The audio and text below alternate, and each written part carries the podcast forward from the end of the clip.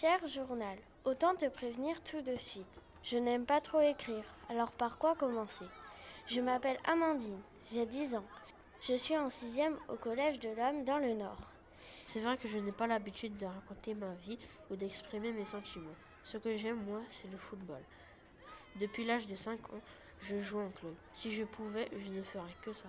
Ma mère prétend que je suis née avec un ballon au pied. Pourtant, elle a essayé de me faire découvrir d'autres sports quand elle a vu que je grimpais tout le temps sur la balançoire ou que je passais mon temps à sauter et à courir partout. Elle m'a inscrite à la gym avec ma petite sœur Justine. Mais je m'ennuyais tellement qu'elle a accepté que je ne fasse que du football. Pourtant, elle sature du foot. Mon père et moi ne parlons que de ça, des résultats des championnats, de la prochaine Coupe du Monde. Ma mère aurait certainement préféré que je fasse un sport plus calme.